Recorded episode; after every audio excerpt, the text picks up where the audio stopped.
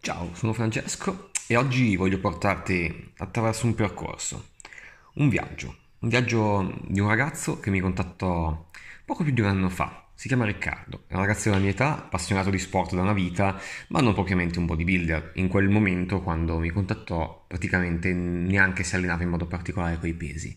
Ma la cosa che mi colpì era la sua voglia di mettersi in gioco.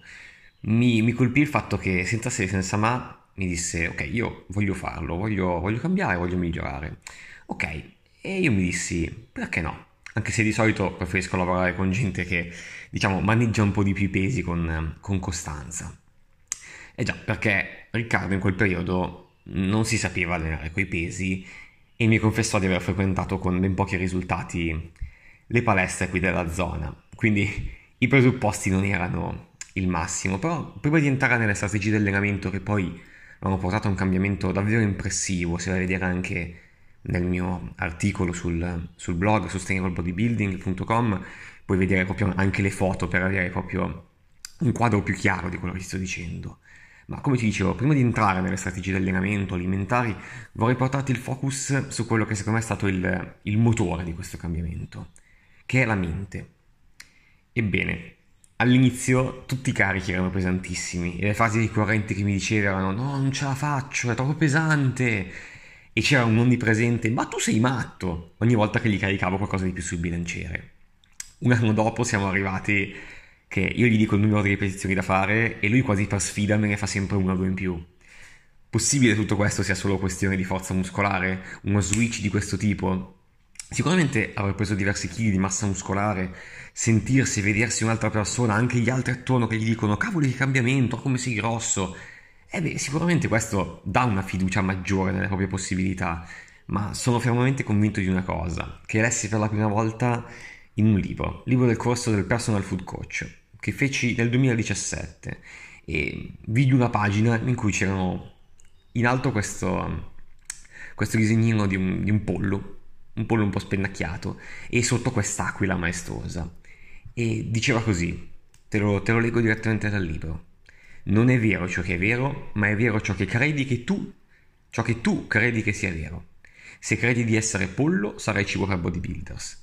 Se credi di essere aquila, potrai volare e vedere le cose dall'alto. La verità è che tu hai due ali e le userai sempre come credi sia giusto per te, pollo o aquila il succo di questa frase d'effetto che mi colpì all'epoca e ancora mi colpisce adesso è che sei e soprattutto sarai ciò che credi di essere. E per Riccardo è stato così. Quando ha cominciato a capire che poteva non solo essere più forte, più prestante, ma anche esserlo ogni giorno di più. Ecco allora a quel punto gli obiettivi sono fatti un po' più ambiziosi, ha cominciato a puntare un pochettino più in alto piuttosto che ma sì, lo faccio tanto per fare, che era un pochettino l'inizio. Questo interruttore mentale che si è acceso l'ho portato dal sollevare a fatica un bilanciere alzato da terra con, con due dischi, una roba veramente, uno stacco da terra con 30 kg, a riuscire ora a fare un dignitosissimo 150 e più kg. Oppure dall'eseguire a fatica tre serie di push-up da 10-12 ripetizioni a una panca piana da quasi 100 kg. O ancora, eh, faticare a tenere una postura accettabile durante i movimenti di tirata, sai, le classiche spalle che vanno in avanti, cose di questo tipo, i compensi. Ecco, ora mi fa un seal row, è presente il rematore, quello che si è coricato sulla panca, con 90 kg per diverse ripetizioni e fa anche diverse serie di trazioni in cui la sbarra va a toccare proprio l'addominale, perché stiamo puntando ad eseguire delle muscle up, quindi esercizi un po' più semplici. E su questo potrei continuare con diversi esercizi perché attualmente ci sono tante belle performance rapportate al suo punto di partenza, ma vorrei darti un'idea di una tabella d'allenamento con cui siamo partiti e farti vedere come non è tanto la scheda che cambia qualcosa, ma come l'interprete di questa scheda la vive e si accende a questo switch mentale quando è ora di spingere. Ora non posso fartela vedere con una foto questa scheda perché mi stai ascoltando, però te la posso inquadrare, quindi cerca di immaginarti l'allenamento insieme a me.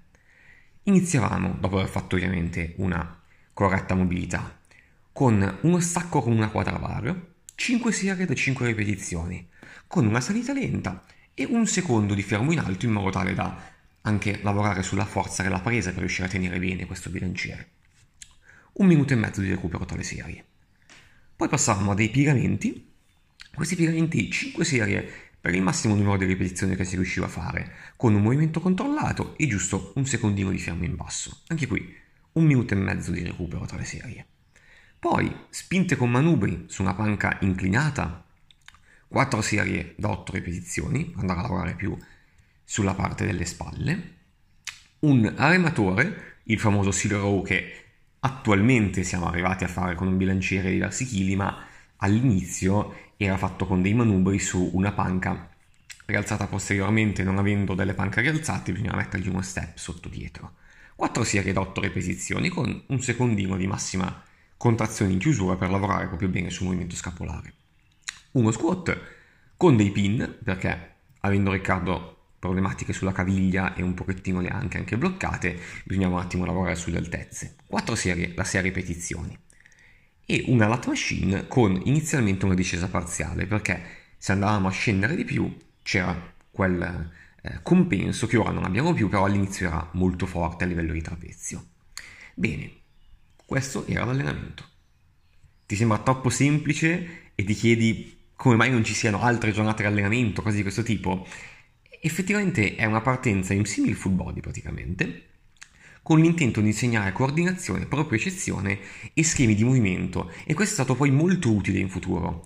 Questa split veniva fatta due volte a settimana e eh, non c'erano progressioni, programmazioni avanzate o chissà che cosa come uno si possa aspettare, ma l'unico focus era ogni volta cercare di fare quel chilo in più sul bilanciere, percepire meglio quel movimento e non perdere la concentrazione e soprattutto riuscire a farsi andare un pochettino più a genio con l'allenamento della palestra e il sollevamento di questi pesi sconosciuti che all'inizio erano un po', un po antipatici e erano sempre pesanti, ma venivano molto bene per, per lo scopo per cui li utilizzavamo, cioè la costruzione di una, di una buona massa muscolare.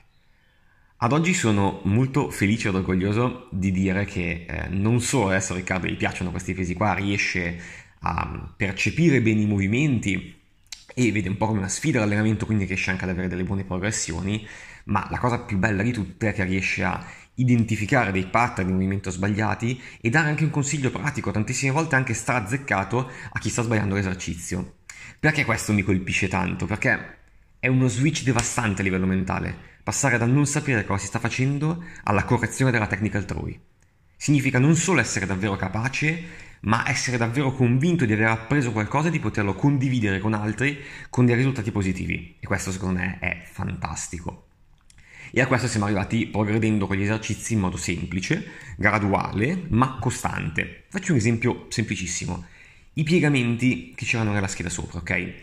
Hanno avuto dapprima l'aggiunta di statiche, poi l'aggiunta di lavoro con dei manubri a terra, tipo floor press, successivamente su una panca piana, sempre con i manubri, mentre il floor press era inserito con un bilanciere. Attualmente tutto questo si è nuovamente ridotto a un unico esercizio, che è una panca piana, eseguita due volte a settimana, sui tre allenamenti totali, con due schemi. Uno a basse ripetizioni, diciamo tra le 4 e le 7 serie, con un range di ripetizioni tra le 4 e le 6.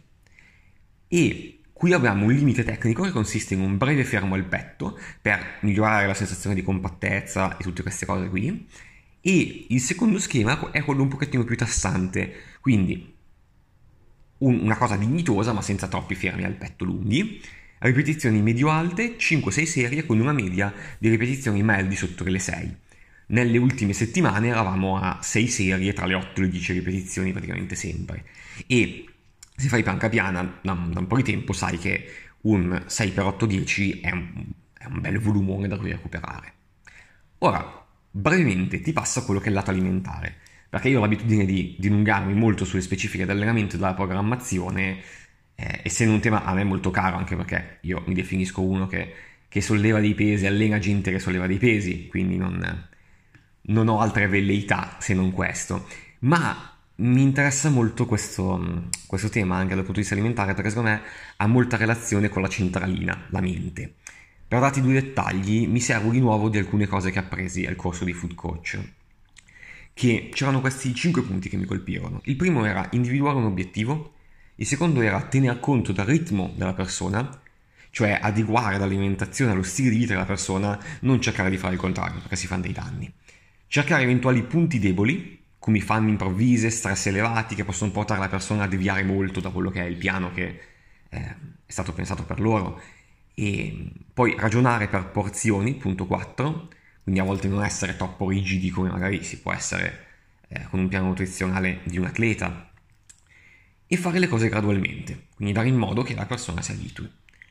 L'obiettivo è stata cosa più semplice, con un peso di partenza di 59 kg scarsi, prendere peso era la prima cosa da fare, punto, non c'era tanto da questionare. Quindi tenendo conto dei ritmi lavorativi, all'inizio è stato un po' difficile anche solo inserire degli spuntini, fare un pranzo un po' più sostanzioso. Gradualmente però anche questo ostacolo è stato abbattuto, come anche i periodi di forte stress, a volte anche scoraggiamento nei, nei, nei confronti di quello che può essere il percorso, perché eh, si sa, siamo noi i giudici più severi di noi stessi e ci vediamo ogni giorno davanti allo specchio e ci vediamo sempre uguali, anche se in realtà abbiamo preso 10 kg. Quindi alla fine è, a volte può, può non essere facile. Capire insieme come variare e adattare alle circostanze un piano nutrizionale già fatto è stato un passo molto importante perché ci permette ora praticamente di, eh, io dico, di non fare la dieta fondamentalmente perché la strategia nutrizionale con cui abbiamo preso eh, gli ultimi chili è stata la mia chiamata se non sali di peso entro il mese prossimo, mangia doppia porzione a cena. Punto. Quindi niente macro, niente cose strane. E a oggi ti posso dire, chi lo sa come sarebbe Rick se seguisse una dieta, se curasse il timing, se stesse attaccato al fat secret. Io so solo che così abbiamo raggiunto un'elasticità e una tranquillità a livello mentale che permette ottimi focus sull'allenamento, continuando a progredire e questo dà una grande sostenibilità al percorso, che non è mai percepito come una costrizione ma come un divertimento. Voglio concluderti quindi qui con una bella frase che assume l'atteggiamento mentale di godersi il percorso con la giusta mentalità, non essendone ossessionati o focalizzati in modo, in modo eccessivo. E diceva questo, quando ti godi il percorso, il tuo obiettivo presto diventerà un nuovo punto di partenza non più un traguardo lontano. E con questo ti auguro buon viaggio e buon allenamento.